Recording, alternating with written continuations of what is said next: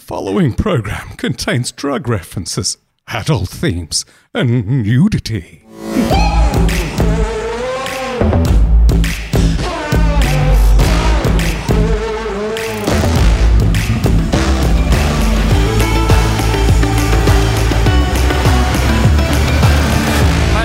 And welcome to Maker and Creator, the podcast about creativity and culture and how it affects us. My name is Jai Smith, and I am joined by my co-host, as always, Alex Adams, always known, always known, I- Always, always yeah, known, always, known always as Miss. Darlinghurst. Yeah. Hi, Alex. Sometimes I'm known as Alex Adams. Alex Adams. Everyone says it's a superhero name, by the way. I have take that superhero name. Sounds pretty cool. How have you been? I've been good. Uh, I'm super excited that we launched our first episode today. Yeah, Out into the world. officially. Yeah. so that's we've actually got another episode coming out tomorrow. If anyone's super eager, um, that's with Renee, but that'll just be live on uh, iTunes. But I won't really push it too far. Uh, how do you feel about this so far? This is episode four. I know. I can't believe it's episode four. It's gone by so quickly. And you know, at the beginning, I thought, how on earth are we going to talk crap for like 45 minutes about these topics that seem, you know, just so basic? But it's amazing how the time just flies by. And, Yeah. And, and we go into different twists and turns, and it just takes unexpected, um, you know, angles that I didn't, I didn't think we were going to talk about. So uh, actually, already we're still getting about like even though I did a little push on my own social, we're still getting about five to ten new downloads a day, which is really interesting because we haven't pushed. Yeah, My mom, like, Yeah, your mom just going keeps crazy? Like, probably. she's telling every all her friends, download. I was just about to be really mean. I'm like, your mum's in a knitting group. I know she's not. She's not in a knitting group. Well, as you know, we're actually not alone in this room. Uh, we're at uh, the advertising agency which I work at. Uh, there's someone else with us, Rob Peters, and as Thor would say, you're a friend from work. Yes, that's right. Hi, Rob. How you going? Thanks for having me. Now, Rob's pretty special. Oh, Um, great. That's an awesome way. Yeah, to yeah. in a good way. In a good way. You know, isn't that the PC term to use these days? Yeah. Uh, you, he's actually from the TV world, and I've got to be honest, I didn't really realize how extensive your entire career was. Um, but I've been foraging, foraging, foraging, Foraging? yeah, foraging around in your social media profiles. And I guess you're a designer and motion graphics artist by trade. Yeah, pretty much. Um, I, I kind of feel as though TV was my entry to everything when I moved to Sydney. Um, I think it was mostly because most of the people I knew, as we all know, it's a nepotism thing that gets you all the work, really. and um, yeah, everyone I know pretty much worked in TV. So that was my, my entry point to it all. But you've worked in SBS, MTV, uh, and now you're a senior creative in an ad agency. And you're also an actor. Yeah, You're I mean, also I- a musician. Yes. I'm going to keep going. And you're also a voiceover guy, yes. Um, which is kind of huge. Is there anything else I've missed? Um, probably, but I can't really think of it right now. Um, yeah, I think the acting thing comes from. Um, well, you know, I think when you work in an agency or in any kind of creative space, people are always looking to cut corners and get anyone in the office involved in anything. so everyone who works in TV or in creative or advertising or anything like that, like that has pretty much ended up starring in every single thing that they do at some point or another. Like everyone here, I think, has been in one thing. They'll even get the cleaners in at some point to be involved in a video if it means saving a bit of money. Did that happen? Did we get a cleaner? Uh, no, but I'm sure it'll happen at some point. Yeah. Is it like the chicken and egg thing? And is it like you're, you know, you're a creative and so you kind of wound up in advertising? Or is it like, you know, you're an actor, so you work out here? Or is it the other way? You kind of became more creative by working in. I don't know. That's a good question. Um, my mum and my sister are actresses, and they have been. My mum, for example, is uh, she's still she's uh, she's still doing uh, uh, lots of cabaret and stuff like that all the time, and uh, my sister does that kind of stuff as well. And it's been in my family uh, for years since I can remember. So you were And, uh, totally born into Yeah, totally. And I wanted to be an actor at one point as well. And then You're I, a drama kid through Yeah. yeah, absolutely. I wanted to be an actor, and um, and not really for the famous part. I think it was more just kind of putting on masks and pretend- pretending to be other people. But it was, and it, you know, it's fun. Everyone did drama in high school, and some people kind of saw it as a quote bludge subject unquote. but um, The most Australian way to describe Yeah. any high school subject. well, yeah, everyone needs to do that one kind of thing that they have to do. But uh, to um, yeah, to get their different minors and majors. But I love drama. I think it was actually just like um, hanging out with some uh, old drama buddy friends who were actually serious about it that kind of put me off wanting to do it for uh, an actual career. Why? Which, well, I think it's because uh, money more than anything else. Yeah. And they didn't necessarily want to be on home and away and then move to LA, which seems to be I mean, I don't know. Hey, work for Chris Hemsworth. yeah, well, that's the referenced best case scenario. Have you seen Chris Hemsworth? He's amazing. So, how do you describe what you do now? You know, you kind of said you've come around full circle and you kind of landed at the agency that we both work at. So, how, how do you describe it? Like, you know, whether it's to your folks, whether it's to someone you just meet? or- It's, it's way easier to describe what I do now than it was to describe what I used to do in TV. Because you say to someone, I work at an advertising agency, you know, they can picture you coming up with ideas for how to sell shit. Whereas what I was doing before. Is that what you say? I come up with ideas to sell shit. Is that what you come up that's Is that what you say? Yeah, pretty much. Yeah. I mean, that's the easiest way to kind of describe what we do, really. I've So- never said that. Oh, unless you're a wanker and you go like, I'm an ideas anthropologist. Did you just call me a wanker? Let's- yeah. This is Well, my yeah. podcast. I started this. Oh, God, I'm a wanker. Um, yeah, I don't know. There's a lot of on that subject. There's a lot of people who have on their emails, on the email signatures, a lot of really wanky terms to describe what they do. You know, you've got your name, your title, and it's like forward-thinking, futurist, pixel-pushing amalgamator or something mm. like that. And haven't Wow. you seen that? Like at some of these wanky agencies, there's like, My favorite was always a receptionist who had her title as director of first impression. Ah, I yes. love But I loved it, yeah. Like Yes. I, I know it's wanky, but I'm like at least it kind of it That's true, sharpens yeah. what sh- you know. I nearly just said she. That was about to be you know. It just shut. or he. Yeah, it, it- it was a girl who showed me this signature. That came out even weirder. Um, It's like a, uh waiter who's like a location relocation chief engineer service officer or something. Love it. But the ones at some of the uh, agencies, they're real. I can't think of any off the top of my head right now, but some of them are just yeah. You just pulled out two corkers. They were great. Ideas formulator and future looking spyglass mission advisor or some shit like that. Anyway, I've definitely seen like cheap ha- chief happy- happiness officer, uh, which was. So what's it like working in television? Like that for me, uh, I think was the where I started to really notice you. And you know, when I spoke to Alex, I'm like, oh, like he does television because uh, I think for me that would have been the dream once upon a time. And I think certainly, you know, the stations that you've worked for, MTV and SBS, like.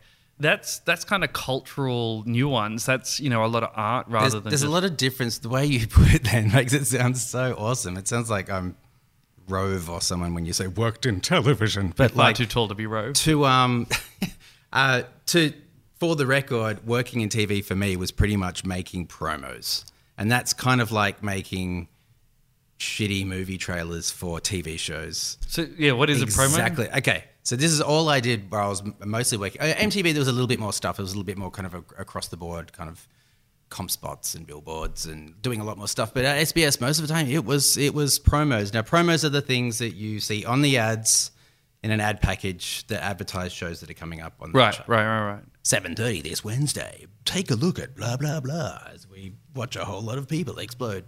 Uh, that's actually far more interesting than what it was, especially SBS, which was, oh God, it was very much just um, take a journey with uh, Chris Boring Satchel as he looks at different ways of uh, rotating barbed wire and how it's changed throughout the, a- Oh the throughout the ages. And then, it's, you know, basically the idea is when you're making a promo, you know, the really big budget ones will do a- stuff a little bit more cool. But most of the time, 90% of the time, it's just SOT VO SOT, as we call it, which is just sound on tape, a little bit of the show, and then someone goes, get ready for blah, blah, blah. And then you play something from some a clip, oh, yeah, it's great, blah, blah, blah. And then the voiceover person goes, and it's out of control, and you won't believe what comes next. And a bit of the show, and then this 7.30, tune in for name of show or Yeah. something like that. That's all it is. It's a really boring, formulaic But what's the culture there like?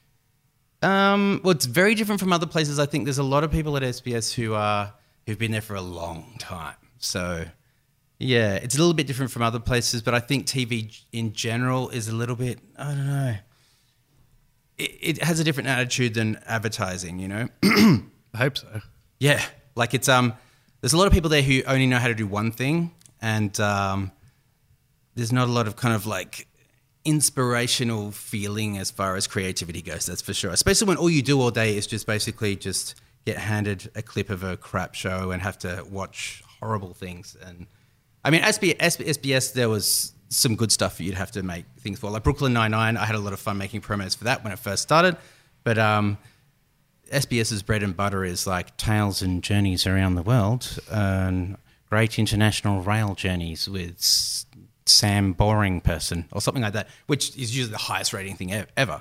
Yeah. But yeah, it's it's a bit dull after a while because it's not really a lot of creativity. I, as I always like to put it, it's it's kind of like the difference between a really awesome genre changing musician and a wedding DJ.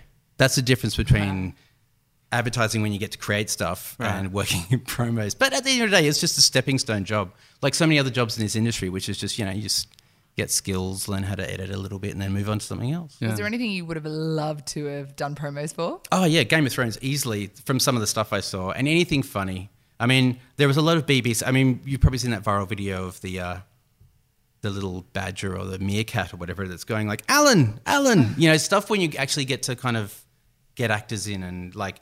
I mean, that's the difference between like a shitty like wedding DJ to bring it back to that little metaphor again. That's the difference between someone like Aphex Twin and the Avalanches or something, and you know, yes.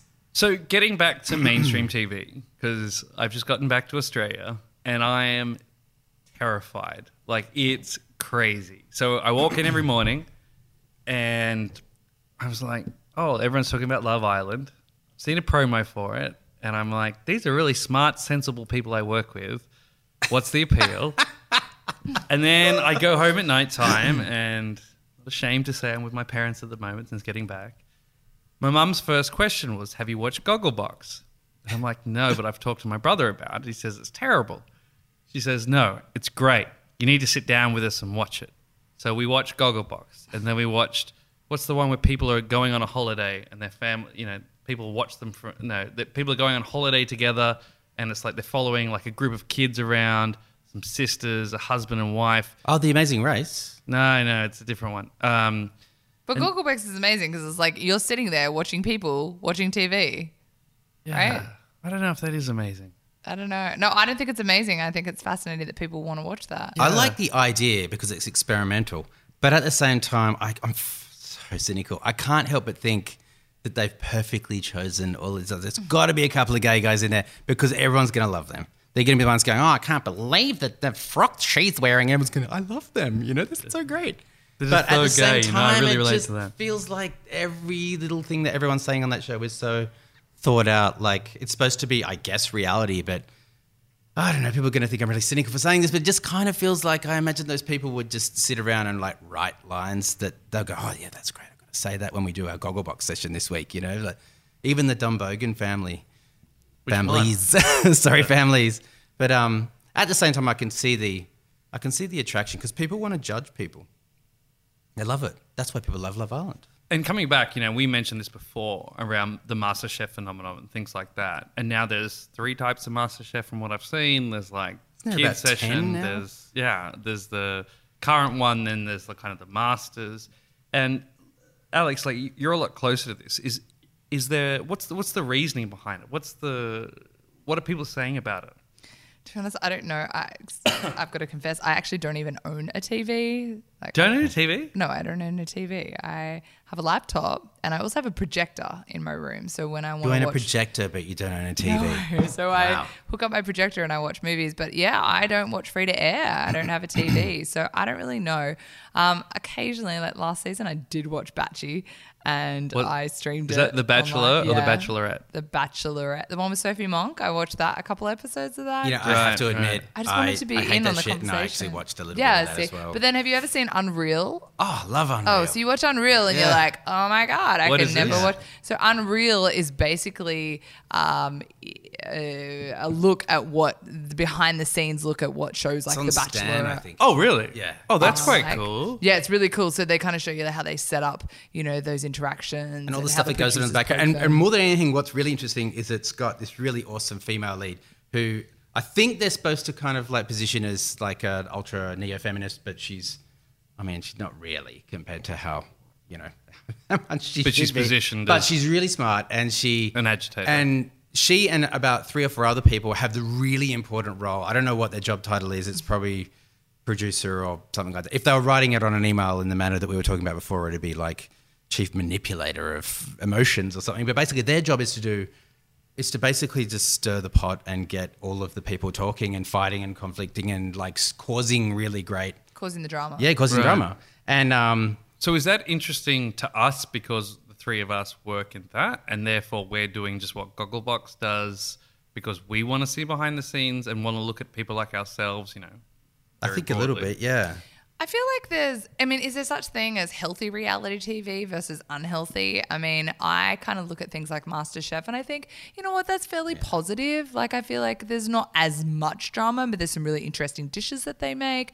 If, if there is the drama element, but compared to something like a My Kitchen Rules, which is very drama soap opera kind Oh, really? style. I can't see a difference between. I mean, I get snippets of hate-filled rage kind of windows that I watch each of them in, but like, But then, like, so MasterChef versus um, something like Love Island.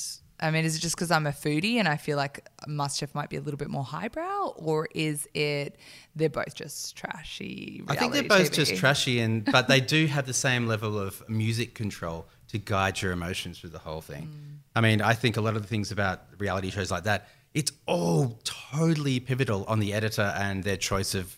Um, I think they call it emotion drums. It's like.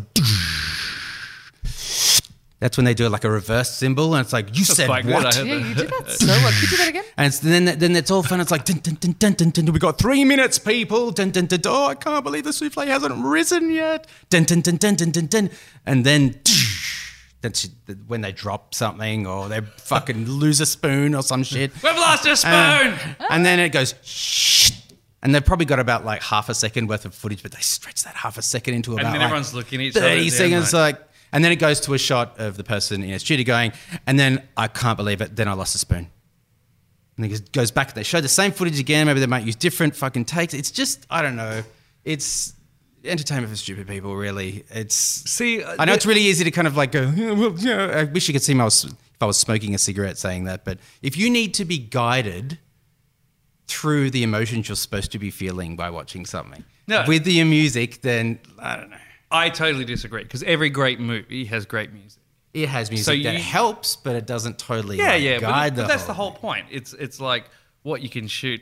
Um, And also, they've got actors who are actually like doing stuff the whole time. That's. Can you imagine watching a movie and then going back and watching the same scene again? well, I do. So, it's like, called good- Aliens, and I don't stop watching. No, not you watching it, but the editor going back and.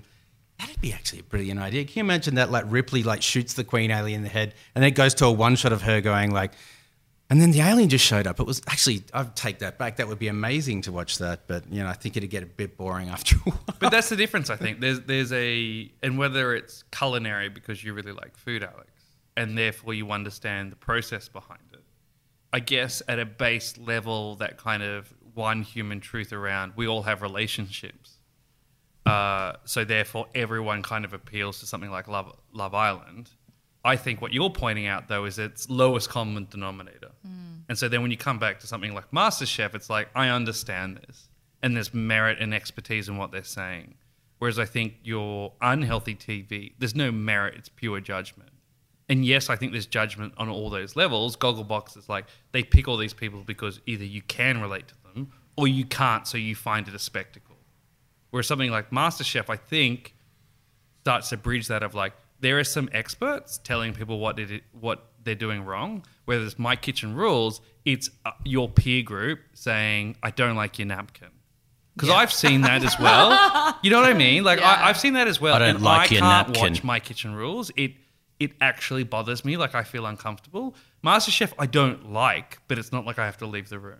Well, look, I'm a foodie, and to be honest, I actually don't even watch any of them. I look and I look at food every day. I uh, when I go home, it's the last thing I actually want to look at. Even Chef's Table, like I've watched most of them, but I, I you know, I don't love it. I do like things that are more relationship based, or if I'm gonna, wa- I'm, if I'm gonna watch some trash TV. Sometimes you just So are wanna you a Love zone out. Island watcher? I haven't watched Love Love I just say but that as I said, take the have watched- relationship ones over the food or the singing ones any day of the week. If I just want to, oh, see, now I love shows like uh, you know America. the voice is at the or- very bottom. It's but the I voice just watch it on worst. YouTube because I don't want to watch the ads, and uh, you know I like cutting through it. The only But- good bits are the bits at the start where all the crap people are there. Everyone knows this. Oh, no one's no, saying but it. then you get this little girl comes out and she's tiny, and you're like, that little girl's gonna do something. I and feel then like she I've seen that story a voice million like times. Carey.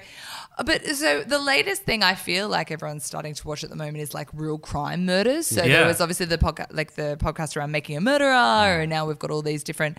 Um, it wasn't a podcast; it was on Netflix, right? So we watched the Netflix making a murderer. But Serial was Serial. the big podcast. Yeah, Serial, sorry, was the S10. podcast. No, no, you're. Um, and yeah, I feel like that at the moment, everyone's like real crime. Is that the latest thing? Do you yeah, think? yeah, I think so. Well, like at least in the last you know couple of years, um, I think True Detective kind of like brought it into the mainstream. But in a way, that's a drama, and that's different from the podcast kind of thing as well. Uh, so there's two uh, true crime podcast uh, authors that I'm really interested in getting on the show, and I really want to talk to them about well, what is it that suddenly made it popular?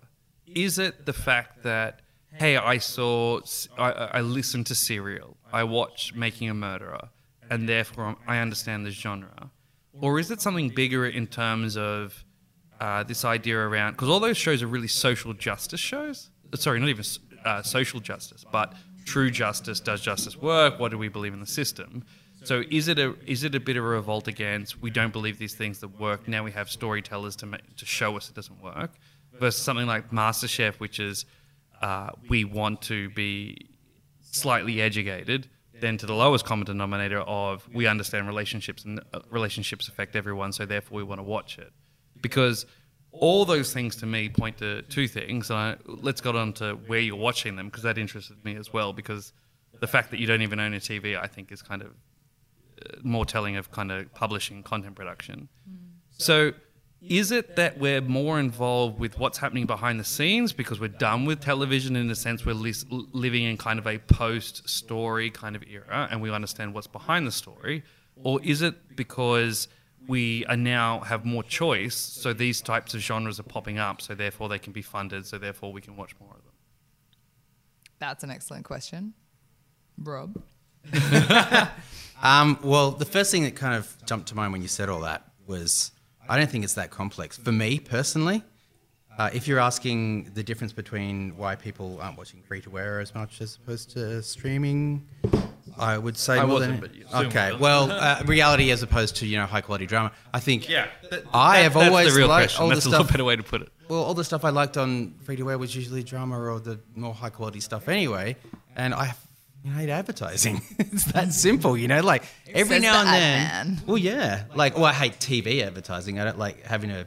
They're getting just out of control now. I mean, it's silly. Yeah, the how long the ad packages are is just crazy.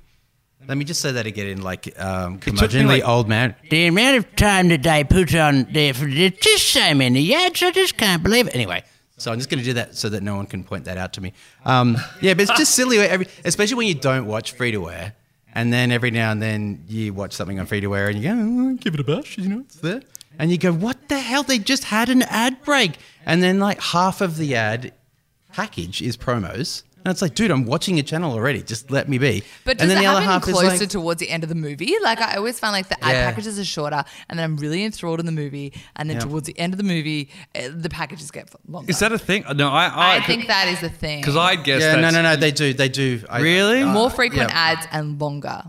And then they get greedy 'Cause I about that the, was the, right. the, the, Nope, I the reckon interval true. between as well. Were you And guys yet- working advertising? I think that's what happens. We get into doesn't that it? kind of advertising.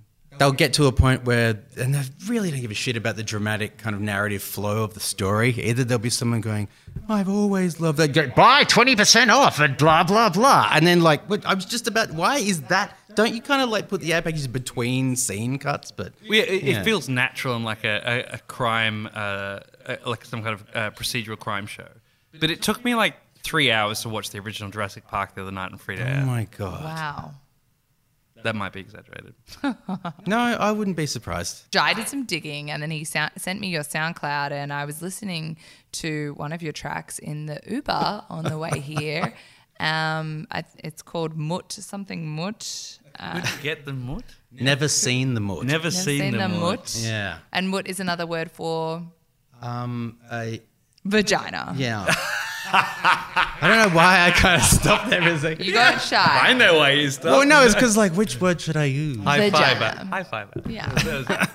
Go on now. You made a song about the vagina, and Well, I yeah, what's played really it. about the vagina? That sounds It's more definitely about, about the Well, yeah, vagina. like, it's yeah. The chorus talks about It's that, called but it's Never more. Seen the Mut, and I played it out loud in front of my Uber driver, and he was pissing himself. He thought it was the funniest thing. You've got another SoundCloud follower. He thought it was the funniest thing he'd ever heard. So Awesome. We'll uh, we'll share this track with you guys online. But yeah, w- w- what was the Um, inspiration behind? well, you know, like when you're sitting around with mates and you've got private jokes about, you know, you see a junkie on the train or something like that, and you go, oh, "This junkie came on," and he was like, "Oh, fucking nah, man, I just want to get some fucking," and you instantly, bang, there you go, you got a character.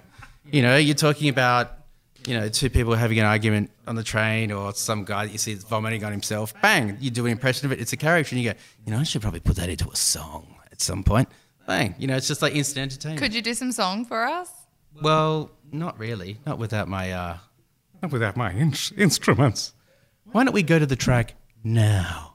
So let, let's talk about your impersonations, though, because um, so when I met Rob, I didn't really know much about him, but eventually, eventually somebody said you need to get him on your voiceovers, and I'm like, okay, fine, whatever. Like, great, because I wanted to be the voiceover guy, right?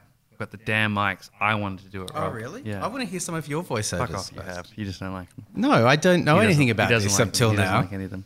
Um, and then you and I had a few late nights together, and suddenly we realized that we would stay in character and ignore entire parties of people, uh, like losers. Standing was in your cl- character, Jai?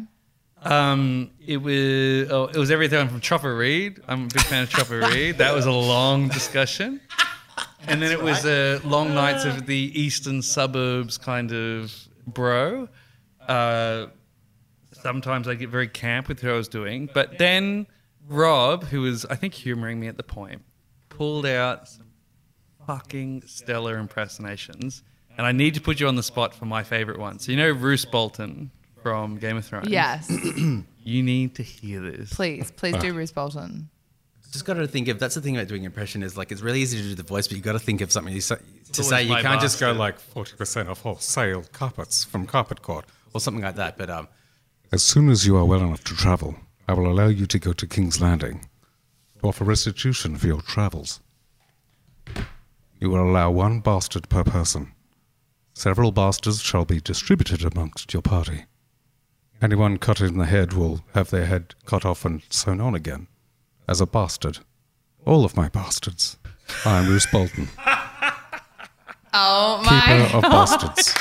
The thing about Bruce Bolton is, even though he's a bastard himself, a bit of an asshole as well, is there's this kind of slight disinterest about how he's talking. It's like he's going, "Move the furniture over there. Yeah, that's better. Hmm. Okay. How long do you think you're going to be? Oh, I just want you to put the boiler in and move out. Ah, yes. Forever young. The Lannisters send their regards. Wow. Is it hard being funny? Like you're funny. that's such a setup. No, but this is If the I thing, say and- and I- anything to that, I'm like, I don't know. is. Yeah. I feel like And I it- know you're not going to say anything. But when I met Rob, I'm like, I'm not saying this. He's funny. He's not fun, but he's actually funny, right? hang on, what was that first? He's bit? not. Fu- you're not fun. You suck to go out with, but you're funny. Ah, that sucks. It's not fun. I didn't mean it like that. But I'm like, like literally when we write an ad, we say to clients, we're like, do you want this to be fun or funny? Like, funny. I'm like, but you don't mean ha ha funny. You mean like enjoyable. Because being funny is really, really difficult. And that's what Rob, I think, always and it's gets. really subjective as well because it'd be the it'd be you can't be rude to a client. But what I would want to say is, do you want this to be Big Bang Theory funny or actual funny? You cunt. But I'm not going to say that. Oh God, I can't say the c word here, can I? But um, but yeah, it's such a subjective thing as well. Like we can't, you know. I find things that are on the side of absurdism pretty damn funny, but at the same time, I feel like everyone around me has the same sense of humor as me. But How many you know, times have you called a client a cunt? I've never, never. Of course not. I did I've done it once. really. No, Oh, mate. so can we No. talk about that after? I really need to know about that. But Is um, that what's going on with this creative? wow. But like, is it something that you're just, you know, are you born funny? Do you become funny? Are you like, how, how do you think you became funny? Well, all of the people I I'm know. genuinely Did interested. people just Again, stop I laugh- can't- start laughing at you one day? Well, you know, one day they just found the laughter on the ground. Well, like, were you But, uh, bullied and it came out of a place of like? I wouldn't you be know- surprised. Well, you know, it's funny you say that because like thinking about Robin Williams and how Yeah. Jim Carrey's kind of losing his mind a little bit lately.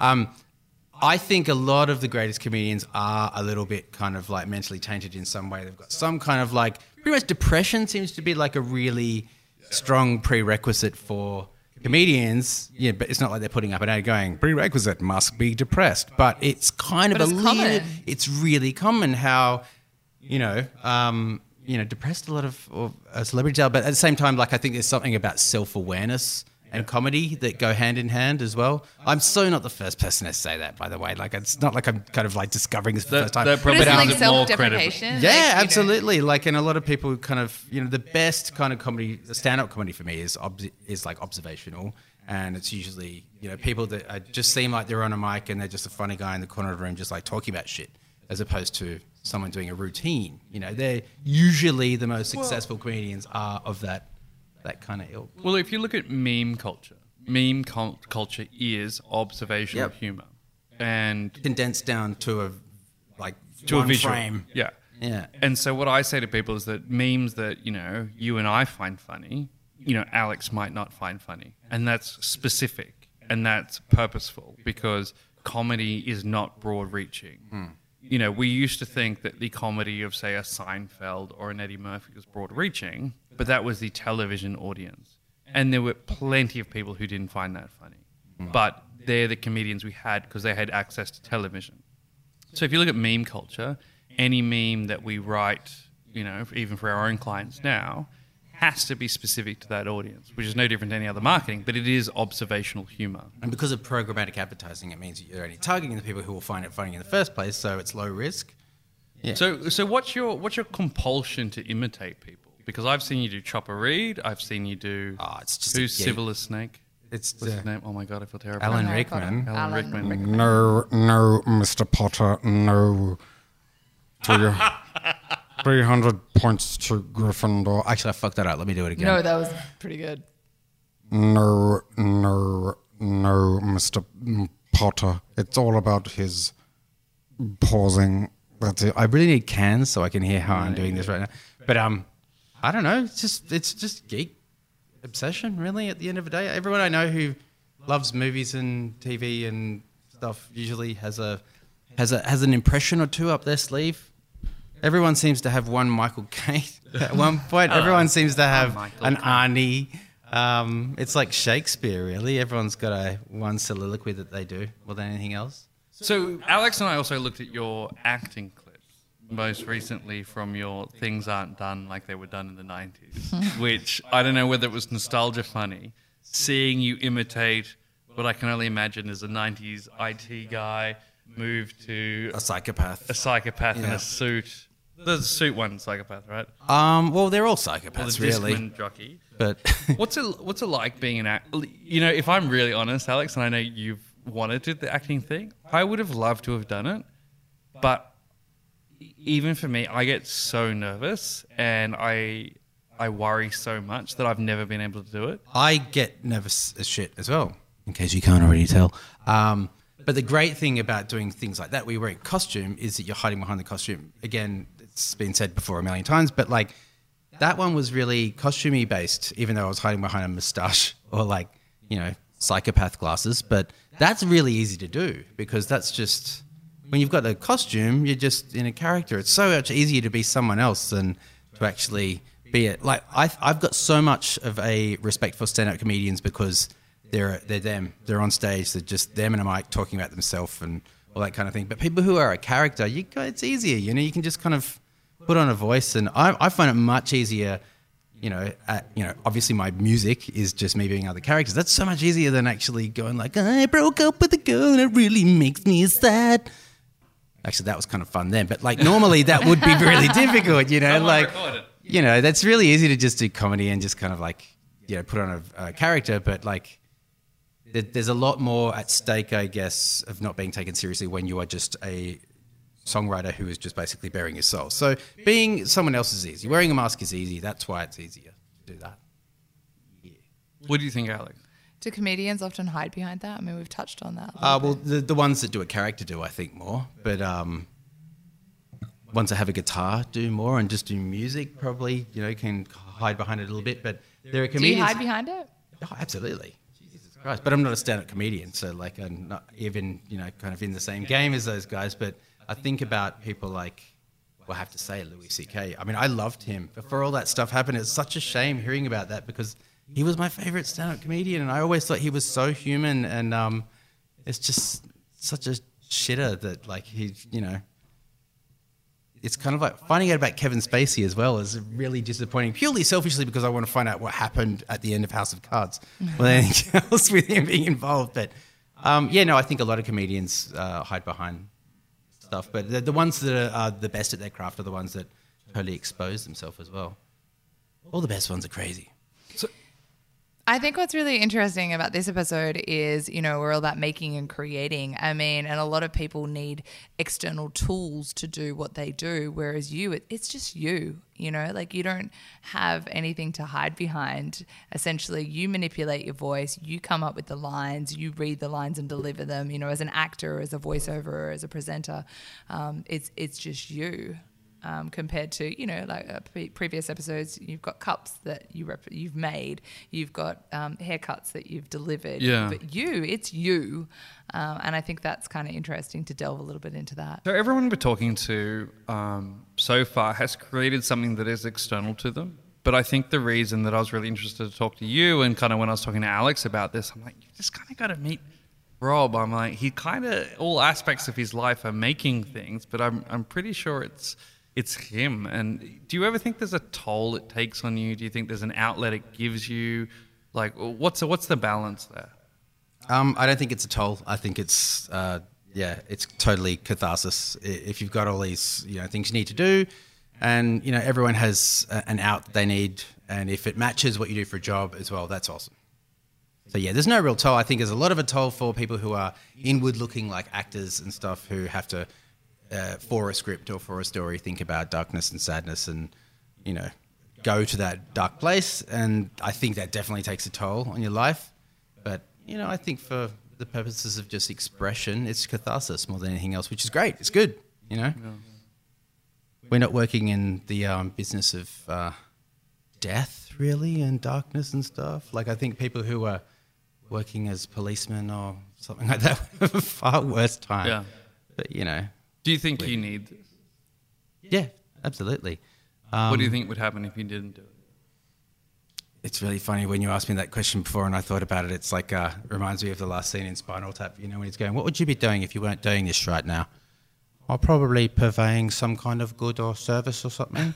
And he does that whole bit about being a shoe, uh, shoe salesman. Anyway, it's really hard to get away from that. Oh, I've got that at the back. What size are you? um, what would I be doing? Um, I don't know. It's hard to think that I wouldn't be doing something involved in creating Yeah. stuff in some way. Yeah, I did work in radio as one of my first jobs, and but that was more working in news, and I loved that because I loved how fast and intense a newsroom was. But I got bored really quickly because it wasn't really me. It was just, you, I mean, that's the thing about being in your twenties. You do a whole lot of jobs which are more kind of facilitating other people's work, and you're not really kind of getting to do anything really yourself. So I don't know, a freelance server of goods and services, maybe uh, shoes. That's all I got. Sorry. That's all I've got. Sorry. That's all I've got. Sorry. That's all I got. Sorry. That's all I got, sorry. Rob, you're hilarious. I feel like we could have you on every episode and you could just change your voice and no one would ever know that you're a different person. Uh, yeah, you're awesome. And I would love to have you on the show in future capacity in any way that we can. Maybe we can just get you doing some cameos or something. Or I don't know. Anytime. Yeah, I think Nah, that'd be thanks for having me. No, thank you very much. And thank you guys for tuning in and listening to another episode of Maker and Creator. If you want to share your own creativity with us, drop us a line at our Facebook group, Maker and Creator Pod, or individually you can tweet or Instagram Jai. He's at, at Jai Smith or at Double Star Co. Or you can always hit me up at, at Ms. Darlinghurst. Tell us what questions you wish we'd ask, if there's anything that inspired you, any comments or thoughts, or if you know someone uh, who should we should be speaking to, our maker and creator, definitely get in touch. We'd love to hear from you. Thank you. Thanks, Rob. Thank you.